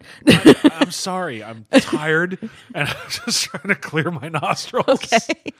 No, it, um, Batman sent Mister Terrific to various other Earths to investigate and see if they're finding the same sort of weird metal signatures there. Yeah, at least Earth 2, but he, Yeah. he's been out in the multiverse. So at some point, and Carter Hall's involvement is supposed to indicate that this is a pattern that has gone on since the dawn of time with the earliest species of humans. There's always been some something going on with this metal and the human race and, this includes Batman somehow. Uh, yeah, and it's whatever this metal is, be it nth metal or Dionysium or what is tied into at least a chunk of the magical or quasi magical items in the DC universe. Yes. Uh, Aquaman's trident and Wonder Woman's uh, magic greaves, bracelets, whatever they are now that they're big. Yes. Uh, what else was there? Uh, Doctor Fate's helmet. Yeah. So yeah, somehow this is all tied together, uh, but it's not entirely clear how. It's the frustrating thing about this book was yeah, it set up a bunch of stuff, but didn't answer anything. It's it it is very much a chapter one, and that's not the worst thing in the world, but it can be frustrating. Right. and particularly when you kind of know what's coming as somebody in their 40s who has lived through a lot of ages of comics. Yeah we're going to have these one shots of red death that's batman mixed with the flash and dawnbreaker that's batman mixed with green lantern and drown that's batman mixed with aquaman. Uh, in a nutshell this is a comic book that eventually is going to riff on like the old dc marvel amalgam characters Yes. and it also, if you look at the cover, it's got chromium on it. We're going full 90s, kids. Strap in. Be afraid. Be very fucking afraid. You know it, that it is only good and right that you should have Jim Lee do the cover with all of the 90, 90s goodness that Jim Lee brings. Uh, yeah, and we get a vision of that cover, which is a giant Batman fascist statue with weird Matrix style bots with bat signals pointing at the ground, like the old days of the Jim Gordon Batman. And Yes. so it's just the frustrating thing is I don't know where this is gonna. I have no idea where this is going. I mean, it's it seems like yeah, Th- this, feels like um, because of the possibility of Dionysium or Dionysium that was teased in Endgame. It's it's like a, a a wound that Snyder can't leave alone and wants to just keep picking at. Like, don't just leave it possibly open ended, and and then we can all just get on with our lives and hope that the Joker isn't actually immortal. I, I thought we had that resolved in Endgame, and I, I hope that's still resolved. I mean, I, I'm It- not. but it, it doesn't feel that way. Like to, to go and specifically bring that up and to place the Joker as prominently as you did in this book. Yeah, I, I don't know. I, I hope that's resolved. Uh, I hope that it's the Joker sort of locked up because he wants to be on his own quest, or because he's going to get in the way of Batman's. Although, just yeah, the idea of Batman with secret prisons is weird. It, it was. It's weird in the Flash on TV. Make no mistake. It's It's illegal on- in Flash on the TV, and he gets away with it. Yeah, I mean, th- throw throw the Joker in a hole in the ground. Why not just kill him? Because when back in the '80s, when Batman did that with KG Beast and theoretically left him to die, there are still people who are outraged. It's like Batman would never do that. To the point they retconned it so that he could get away, but it was very much implied in the the Mark of the Beast KG Beast story under Jim Starlin's Batman. That uh, no, Batman just left him to die. It's uh, okay. I tricked you, and now I don't have to fight you, and now you die here Right. screaming of starvation in a hole in the wall. So, so, so the modern Batman doing that, uh, particularly in the the light post rebirth, that doesn't seem to make a lot of sense to me. No. No. Again, this book is all set up. This book lays out about ten different fucking mysteries and doesn't tell us anything. You know, the, what is Batman trying to reach with a vibrational fork? We know from PR a little bit, but there's no indication here. So if you're not somebody who pores over some of the comic news sites because you're deeply broken, you don't necessarily know. How does nth metal and Dionysium and eternal life fit into it? What's what is under the surface of the earth? What is Aquaman keeping under Atlantis that Batman hints about? What's Lady Blackhawk have to do with anything? She gets one panel and she's reporting back to somebody. Who's she reporting to? How does Plastic Man fit into this? And why has he been disappeared into a secret prison by Batman? Yeah, I mean, all of these are fine mysteries, but I just spent five fucking dollars on this comic book. All it does is tell me, uh, come back and spend five dollars next month for the for uh, what's uh, I don't even remember what the next issue is called. This is what the Forge. This is called The Forge. Man, I'm tired. I'm sorry if I'm not making sense in this episode. I apologize, but Oh, there's a. This, this is a prelude to the epic event Metal. Yeah, but there's one more prelude episode next month, and I forgot to write down what it's called. I don't know because at the bottom of this it says don't don't miss Dark Days, The Forge this June. That's the book I'm holding. Yeah, here, I want to say it's like the casting or something. Oh, that sounds right. Yeah, Yeah. Dark Days, the casting. Yeah. yeah. So we're we're gonna have one more setup issue for five dollars, I guess. Not a not a Hollywood audition story. Yeah. So I mean, it's the problem is it's it's frustrating. Sorry, not a Hollywood. What? Audition story. The casting. Oh, sorry, I almost glossed over that. It's okay. I Sometimes I just tell these jokes for me. Uh, I know, but once I get on a tear, particularly when I'm tired and I got a couple in me, but so yeah, it's it's a little bit frustrating. Is okay, we're going into another event and it doesn't really tell us anything, and, and uh, there's so many mysteries. uh, It's almost scattershot. It's like somebody's going to be interested in, in some of these, and there were things I I enjoyed about the book. Yeah. It's it, it is good to see Mister Miracle again, you know, in Rebirth. Where's Big Barda? Exactly. We'll get to that, I'm sure. I hope. I hope But- so. Plastic Man. And, and Mr. Terrific's reaction of, damn right, it's time to bring Plastic Man back. Yeah, Plastic Man's been gone since the new 52. Hmm. So the idea that, yeah, there's a place for this character, you know, who is such a great part of Grant Morrison and uh, Mark Waid's JLA. Sure. So, yeah, I'm glad to see Plastic Man again. On the other hand, though, why has he been kept inside the Batcave secret prison? Uh, there were at various points in JLA, and I forget who was writing it, the, the concept that pa- Plastic Man is potentially legitimately very dangerous. Unlike Elongated Man, who, yep, I stretch, Plastic Man can turn himself into anything, and he's half crazy. I don't disagree. However, um, the law. if Amanda Waller had done that, Batman would have had an issue.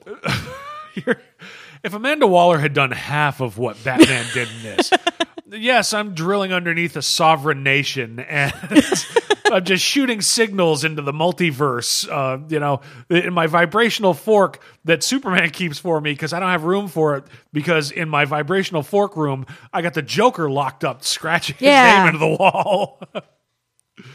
So You've got a point. you definitely have a point. Yeah. It's good to see the Outsiders, the original Outsiders, back in continuity. Yep. Although I don't think anybody was screaming to see Halo and fucking Geoforce again. No. Please God, don't let me see Halo and Geoforce again. No. Although who knows? All cards could be on the table. Uh, You can bring back Terra. Uh, that's I suppose that's possible. Uh, if we're gonna bring back Geoforce, though, I want him to murder fucking Jericho. I was just going to say Jericho's already in play, and and the new run of of Deathstroke is leading into this whole Dark Titans thing. Yeah, uh, you know what? Uh, I'll give uh, again Priest credit. Uh, I've really enjoyed the Deathstroke run. Yeah. and uh, I have not fucking hated and loathed Jericho the way I have since I was 14 years old. They they did take away the awful perm. That goes a long way. You take away the perm and the weird uh, 70s skirt outfit. kilt thing, Yeah. and uh, yeah, it does it does help with the character, I guess. And and they put a mask over his face so you don't get the emo eyes. If they could just put a bag over his entire fucking head. and look, the book looks great. I mean, you got a murder row, murderer's row of art talent here. Sure. Even John Romita Jr., who I normally don't really like at all, was inked really well in this. Yeah. So, you know, the big detail lines and cross hatching that you normally get from him that's so goddamn distracting is really kind of inked to a dull roar of parallel lines. So it Yes. wasn't really distracting. And I don't think it was Klaus Janson who inked Romita in this because Janson generally has a heavier hand. Yes. So I'm guessing either uh, the other anchors were Scott Williams and uh, Danny Miki. Yeah, nice work. Uh, make sure that Romita has your phone number handy at all times because I am generally not a fan of Romita, but it wasn't particularly distracting in this. I still preferred the, I preferred the other Kubert and uh, Lee's art in this, but still, it looked good. R- Romita didn't have any children to draw on this one. So I suppose. disturbing, disturbing children. Yeah.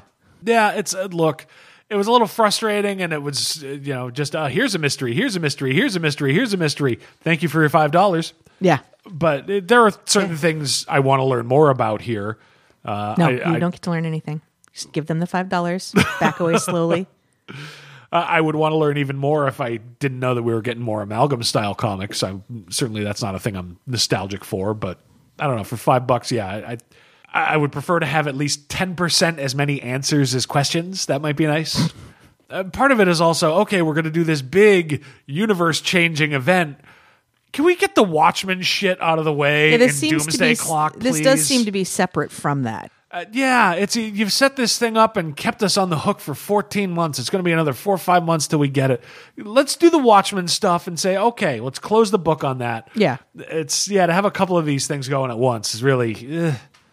So yeah, it's there was stuff to like in this book, but it was as frustrating as it was anything else. If somebody out there uh, sees Snyder or Tynion at a convention before we do in San Diego, if you could ask them if The Forge takes place uh, concurrent with Rebirth or after the events of Rebirth, Yes, that would be fantastic. Thanks. yeah. So it, it was all right, but it was only all right. No wang. No, way. there you go. All right. Talk about the last book. Last book. All right. The Defenders, number one, written by Brian Michael Bendis, art by David Marquez. Yeah, I mean, the Defenders Netflix series is uh, opening in a couple of months, August 9th. Capitalize on that synergy. Exactly. Brian Michael Bendis is he's a company man. Yep. So Yep. the- the- what, what- what is what is it you need, Joe Q? Promote synergy. Uh, yeah, I have this idea for an intricate character-driven piece that uh, maybe doesn't have a lot of action. And what's that? Promote synergy. Okay, the Defenders. It is. I'll do that. There are times I, I think if the Defenders Netflix series is Marvel half-ass, half-assing a retirement plan for Brian Michael Uh, Bendis. yeah. Yeah. I mean, let's face it, he kind of saved the Avengers in the early 2000s. He did. He's the guy who wrote the post-credit stinger for Iron Man that made the Marvel Cinematic Universe possible. He wrote Civil War 2, but everyone stomps on their dicks now and again. Yeah. but I mean, it was his buck up his ass. We talked about it uh, earlier with Secret Empire. Uh, it, it was his interest in I, I want to have these different characters like Luke Cage and Iron Fist in the Avengers that made them front and center Sure. to have Netflix series. I can easily so see Joe Quesada going, yeah, Brian, all right, this is for you, buddy. And and Jessica Jones is an original character that that he had a hand in creating. Exactly. Of course, I, I looked at the the Defenders IMDb page. Might have been nicer to give him a producer credit or something. You know, give him some actual cash. But what the fuck? Uh, so yeah, that's uh, the comic book. This kind of started in, and I don't think it's a free comic book day edition that we got. No. and that's the problem with introducing series and free comic book day stories. Our local store puts out the free comic day books on free comic book day. Yes. You either get one or you don't, and if you go on Sunday, they're gone. Pretty much. He puts them back in the basement, and if there's anything left over, he'll put those out the following year for people who Missed it. who missed it. But yeah, you get them on free comic book day, or you don't get it. So Right. if you didn't get it, and and I don't remember seeing this story because there was a setup story for the Defenders in uh, the Guardians of the Galaxy issue of uh, free comic book day. And, and in that, uh, yeah, it's at least a couple of the characters, if not all of them, busted up one of Diamondback's clubs. Diamondback, who was killed by an exploding dagger or something, I think back in the 70s in Luke Cage, Hero for Hire. Yeah. But he was the villain in Luke Cage's Netflix series, so he's alive in the comics for reasons. So yeah, the Defenders back before they were the Defenders on Free Comic Book Day, they knocked out one of his clubs, and uh, he has decided the best way to go is to kill them all because comics. Because that's, comics. that's what they do. So I mean, yeah, what were your impressions? I realize I've been going on a fatigue fueled rant for most of these. Well, my first um, and most pressing thought was, thank God this has nothing to do with Secret Empire. yes, this is one of those books that I enjoyed, and I did enjoy this book a lot for a lot of reasons. But it's yeah, it's not tied to any of that crap. It's just its own story. Yes. yes. Thank God it's not part of Secret Empire or anything else. Um, I, it was enjoyable, but I, I couldn't help but notice. Yeah, we, you know, you you keep jokingly playing the promote synergy. There's a lot of stuff here that's clearly pulled to be in parallel with the characters as they are written and as they look on the Netflix series. Totally. and that was a little like uh, on the nose kind of and i'm not saying that you should go out of your way to do things differently but sometimes it can pull you out of the story when you realize um, the heavy hand of corporate so Yeah, but let's give David Marquez credit. It's they none of the characters are so beholden to the actors that it's you know, like in a, in the Star Wars comics with likeness rights, they're trying to get Mark Hamill and Harrison Ford. Nobody here is drawn to look like Mike Colter or like Krysten Ritter. It's enough of a matching look so you get it. Yeah. So I, I was okay with that. I get what you're saying. The other piece with it is it was nice to see the black cat in play. You don't see her outside of a lot of uh, Spider-Man books. Yeah, she's been a big part of Spider-Man recently, and by bringing her in, it makes it clear that this story is not its own its own thing purely because of Netflix for Promote synergy. I'm sorry. Dick.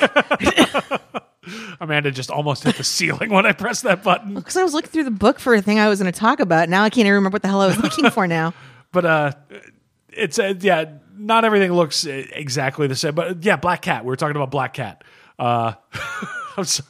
I feel terrible now. It's all right. At least I didn't stroke out. Do you smell burning toast? Not yet. Okay. But uh, it- made it clear that yeah, this is not its own just thing to be. Yeah, okay, if you it, it's it's hooked into the Marvel universe. Again, I'm tired and I, I'm rambling, and I apologize for that. But it shows it's hooked into the greater Marvel universe as a whole. Right.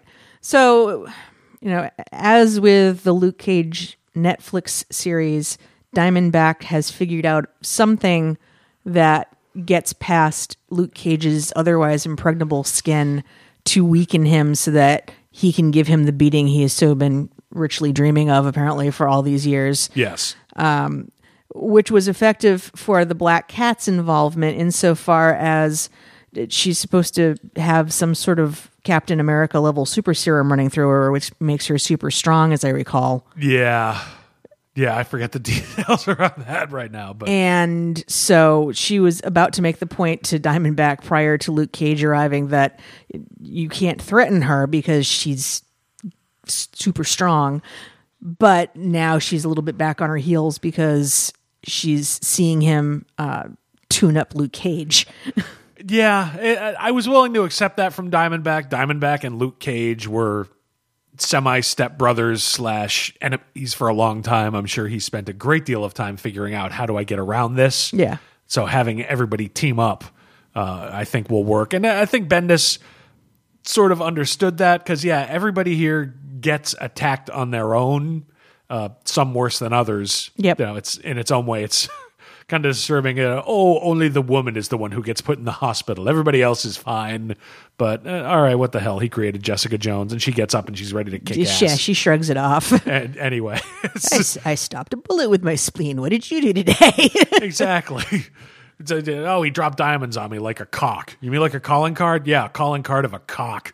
It's all you know, bleeped out. it's all bleeped out. I, I went with asshole in my head. It, it was that sounds more like Jessica Jones, actually. an asshole. Yeah. this is a, another Bendis book where you really have to kind of like the idea of a Bendis style people talking across a table. Yes. Because a lot of this book is just people talking. There is some action, but there's not a ton of it. No. The, a rocket gets shot at Luke Cage, but he's Luke Cage, so he's fine. Yep. Everybody else gets attacked Iron Fist, Jessica Jones, uh, Daredevil, but it all happens off camera. We just hear about it afterwards. Where's the baby? I don't know. Because Luke Cage and Jessica Jones had a baby. Yeah, in uh, the last issue of Jessica Jones, at least that I was able to get my hands on, I really got to add it to my. I know the baby polls. had been with the with her mom for a while. Yeah, and uh, Cage, I think, found her, but yeah, I might, I might be missing an issue. That's one I haven't added to my polls. I've been getting it ad hoc every week. Mm. Uh, believe it or not, a high class professional operation like this doesn't get review copies, so I got to rely. Yeah, on what's- Bendis. Yeah, god damn it! The fuck, man. Don't you want to assist people who get drunk while screaming about your comic books in a in a state of exhaustion? Like a boss. I'm pressing the button. just wanted to just wanted to give you a heads up so you don't hit the ceiling again. Uh, but yeah, it's a Daredevil and Iron Fist bust up. I think Josie's bar, but most of that happens off camera. Yep. We only see it when Jessica Jones comes in, and it's just Daredevil, which is kind of a cute moment. it's Iron Fist just sitting there, and uh, Jessica Jones says, "Did you get the answers you want? Uh, we got everything we've got." I think he's just doing this at this point to make him feel better.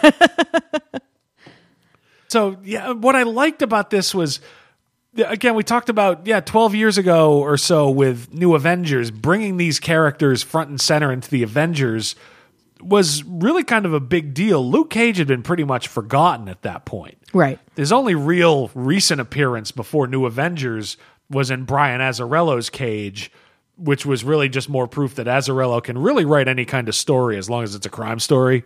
It was very much a hip hop inspired. It, it was okay, but but Bendis took it and brought it more back into Marvel Universe proper. Uh, and yeah, Marvel Comics was as good as it was from like 2000 up until yeah, probably Civil War. Because yeah, Bendis liked these characters, made a big deal out of them. Sure. in New Avengers. Yeah, and he, he he takes credit for that in the uh, letters column in the back of this. Well, the Bendis modesty not for everybody. And I all those who spent the aughts the aughts mocking me for Luke Cage for a Luke Cage crush were silenced as I was proven right again. Emoticon smiley face. I mean, he's he's got a point. Those New Avengers books hold up. Yes. and and actually they've started coming out with trades of the complete Brian Bendis New Avengers, uh, which uh, I I'm not buying. well, it's the first trade opens with Avengers disassembled, Right. Which Which we already own. Which you yeah. So if you already got it, you're buying a book you've already got, and it's only got the first ten issues. And frankly, the original trades were really heavily printed. You can still find them Yeah. because I started, I had bought like the first one or two, but when I saw this giant, oh, complete Brian Bendis New Avengers, yeah, I just I picked up everything from the beginning to uh, say Secret Invasion. After that, I started to tune out. So I'm like, this is all I really need of it.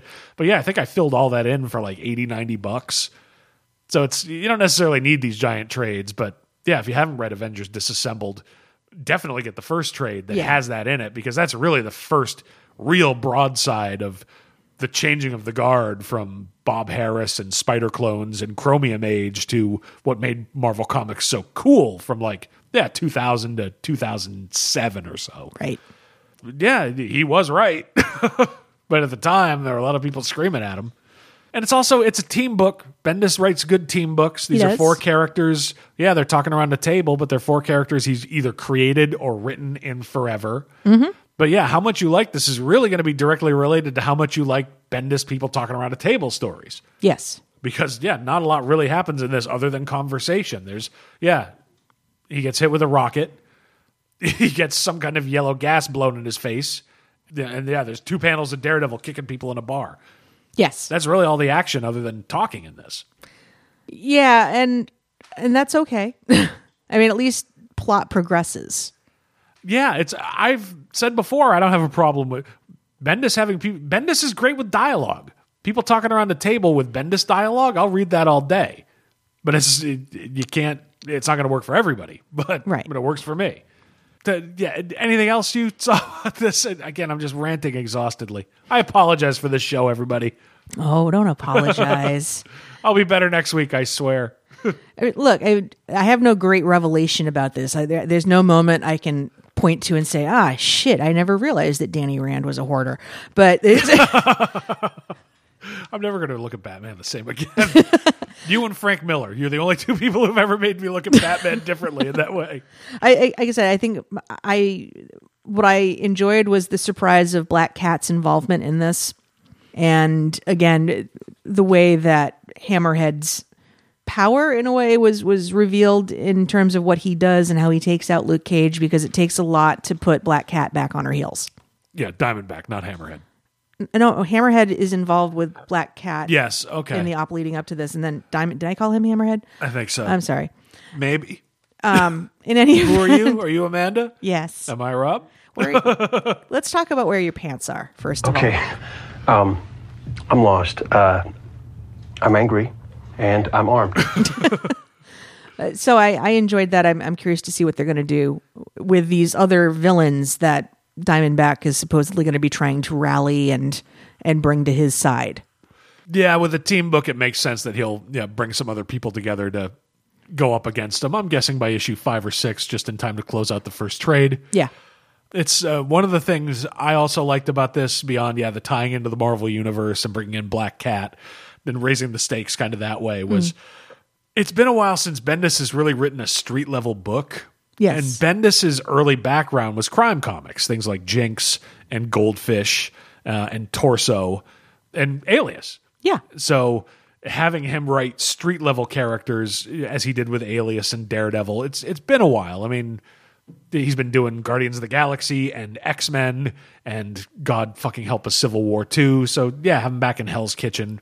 He's got a certain ear for that kind of thing and, and that kind of dialogue and that kind of story, which I like. There's very much a grindhouse feel to this in that when each character is introduced, they get their own big banner with their logo showing little things from you know their past to introduce them and uh, every time i saw one of those all i could hear was black dynamite like, like that's the kind of introduction still you'd get in some weird sonny chiba grindhouse movie Right. it's i'm glad to have bendis back on however long this lasts a street level book on these characters that i really love from like 2000 to 2007 when he was writing them when marvel was exciting. Yeah. marvel's not exciting right now. It gives me agita but that's not the same thing it was yeah coming out of the chromium age and moving into yeah we'll do weird things with the avengers and we'll have grant morrison on x-men with marvel boy and yeah just joe quesada throwing everything he could fucking think of at the wall to get it to stick. Yeah let's fine let's get a tv writer to do five years of spider-man. Fuck it.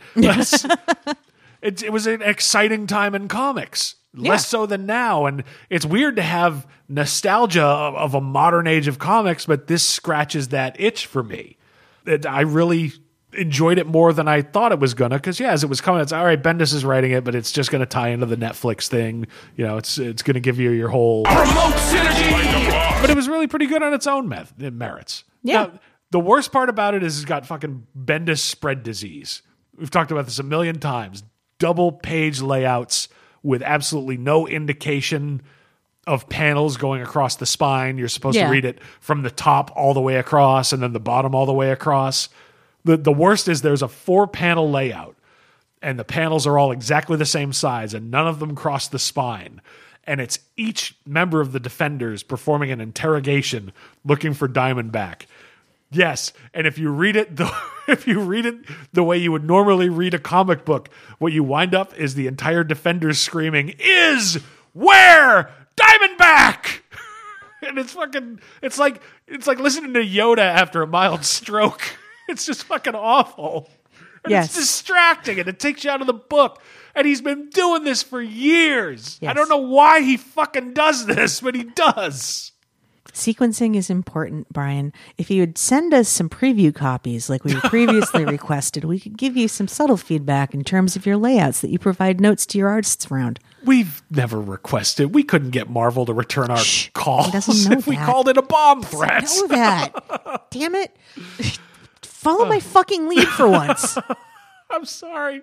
I'm t- it's not my fault. And the Dio's fault. Put your pants on. No. My basement. Fuck it. uh, so yeah, Bendis spread disease. Maybe I'll start calling it that. See, now I'm just picturing him explaining these books, like just sitting wide so that like his balls have all the room on the chair. Just man spreading Yeah. like on the subway. yeah. Bendis spread. Just- Sadly, I can picture that too. now I can't unsee it. You're welcome. Thank you. Thank you very much. The biggest problem I had with this book is it's just another 22 page story, and it's really 21 pages because one of the pages is like a, a recap page, like Yes. the, the credits page. And yeah, if you. If you take the big double spread of is where Diamondback, you're really almost under 20 pages of story. But it's a $5 fucking book. And why is it a $5 book? Because, uh, yeah, there's a six, seven page prose section at the back that's supposed to be uh, Luke Cage being Ben interviewed by Ben Urich in uh, what is it, The Pulse? Yes. which was the book that Bendis came out with after Alias to bring Jessica Jones more out of Marvel Max and into the Marvel Universe proper. Uh, There's a certain amount of nostalgia of okay, it's the Pulse and yeah, the good old days of Marvel and yeah, I remember that and that was a fun time in comics. But at the same time, five bucks for extra pages that are just full of old legacy art from those Pulse issues. Yeah, quit fucking around, Marvel. This is not a five dollar book. That's you added extra to make it five dollars, and it's extra that I can easily see Bendis answering his cell phone on the toilet. It's like you want to make it a what? hold on, I'll email you something, and just whipping it out on his iPad. Uh, I mean, it's not a bad text piece, but it doesn't really reveal anything about Luke Cage. It's it's extra material for the sake of making it a five dollar book. Stop that shit, Marvel. You you want to make this a five dollar book? Bendis then said, "Hold my beer," and he went to the computer and he blindly typed out a quick quick essay slash interview. And that's that's why he's a professional and I'm screaming into a microphone because I would say instead of hold my beer, I'd say give me a straw so I can continue drinking while I do this. Yeah. But- Where's my beer hat? But there's a Where's my whiskey funnel? that's more accurate, but so yeah, I mean that was kind of irritating, but overall I I really enjoyed it. It was it, it wasn't perfect. It was a it was a throwback to my favorite modern time in comics. Uh, look, I've been reading comics since 1975, and there's nothing going to be more exciting than say 86 to 88 with Dark Knight and Watchmen, and the feeling that comics were really aging with me Yes. uh, because yeah, I was in my teenage years. But yeah, my second favorite period is yeah, 2000 to yeah, about Civil War. Marvel was trying all this shit because they were bankrupt. And Warren Ellis was doing Transmetropolitan. Sure. Preacher was still out. Uh, DC had Starman. It was just it was a really cool period, and this reminds me of that. But yeah, it doesn't need to be five dollars. No. Back then, comics I think were a buck and a quarter. um, so yeah, it's a, I I liked it a lot, but I can see why people wouldn't. If you don't like the Bendis people talking around a table, this is not going to work for you. I get that He at least tries to put them in a bar this time. exactly. They're not talking around at just a table. There's it's a bar. exactly, which is where I should be. Not sure I'm going to put this as the book of the yeah. No, Old Man Logan is probably my book of the week. This would be second, I think. Yeah, I have to. I have to agree with you. I Old Man Logan is more solid in in many respects, but this is this does a nice job with characters that Bendis had a large hand in establishing, Yeah, in, at least in their modern iteration. it reminds me of one of my favorite eras in comics. But yeah, I like David Marquez. Uh, you're gonna lose to Mike Deodato, dude. So that's a point toward Old Man Logan. especially since there's um in the back with the pulse then then you constantly are going to be having to live up to the michael gaydos and matt hollingsworth arc yeah so Yes, solid book. Enjoyed it a lot. Uh, if you can only pick one, go with Old Man Logan because number one is not five bucks. yes All right. Anything else? Should we wrap it up? The show ran longer than I thought it was gonna. i think we can wrap it up All right. So yes, thank you for putting up with my exhaustion. Uh, don't know where you found this particular episode because uh, oh, we're everywhere. But you can always find us at our home website, crisisoninfiniteMidlives.com. We are on Facebook, facebook.com slash crisis on infinite midlives. You can send us a message through there. I really got to start doing more with that. I say that every week. Uh, and then, uh, yeah, day job being on call, exhaustion.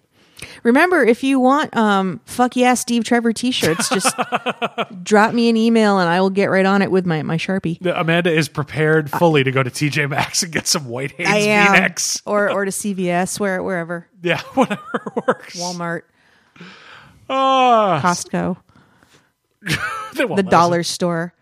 You might ding, get ding, a ding, ding. T-shirt. It may not be from Hanes. It might smell like gasoline, but There you go. Uh, all right. We are also on Twitter. Twitter handle is at Infinite Midlife. Uh, we are on uh, Tumblr, crisisoninfiniteMidlives.tumblr.com. We're on iTunes. You can subscribe to the show there. And if you get a minute, and that's how you get your podcast, you happen to be on there, do us a favor, give us a rating, uh, give us a review. It will help people find the show, I think. tell us how much you love our potty mouths. Uh, somebody must. I told you not to call here, Mom. Uh, let's see. We're on uh, TuneIn Radio. We're on Google Play. We're on Stitcher Radio. We are proud members of the Comics Podcast Network. And you can always send us an email, crisis on infinite midlives at gmail.com. I think that is it. Uh, this has been episode 153 of the Crisis on Infinite Midlife show. I'm Rob. I'm Amanda. Thank you for listening and derp.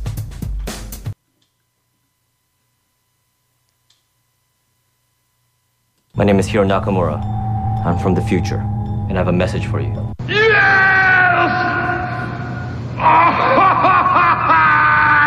I like it. That's my Hickman I impression. say somebody go check on Hickman.